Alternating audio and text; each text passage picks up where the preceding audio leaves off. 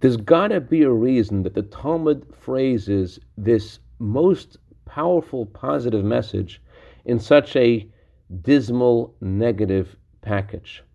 Good morning and good chodesh. The Talmud tells us in Tractate Ta'anit, the tractate about fasting, that just like you're supposed to decrease in joy when the month of Av comes around, the month when the temple was destroyed, so too you are meant to increase in joy in the month of Adar.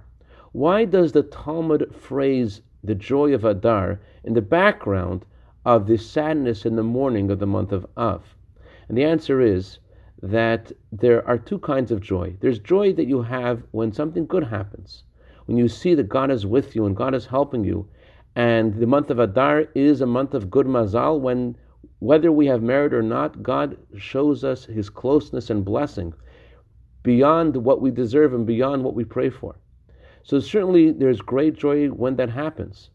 And we're supposed to spread the joy around us. And as the Rebbe mentioned, that although a father may say a stern word to his child with the intent of educating the child, but in the month of Adar, it's a time when a father should make his children happy and a husband should make his wife happy. And certainly God does the same and gives us special blessings in this month.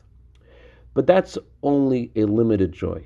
The greatest joy is when something that you've been worrying about and concerned about, and that thing has been transformed to be something positive. That's the greatest joy. And the Talmud is telling us, you know how to make that happen? By being joyous in the month of Adar, that has the power to transform all the negative things that are going on and to bring God's unique blessings. So which was previously bitter is now sweet. I'd like to dedicate our minute of Torah today to Mr. and Mrs. Jonathan Perry in honor of Jonathan's birthday today. May you have a year of bracha v'atzlacha b'gashmiyus v'ruchnius.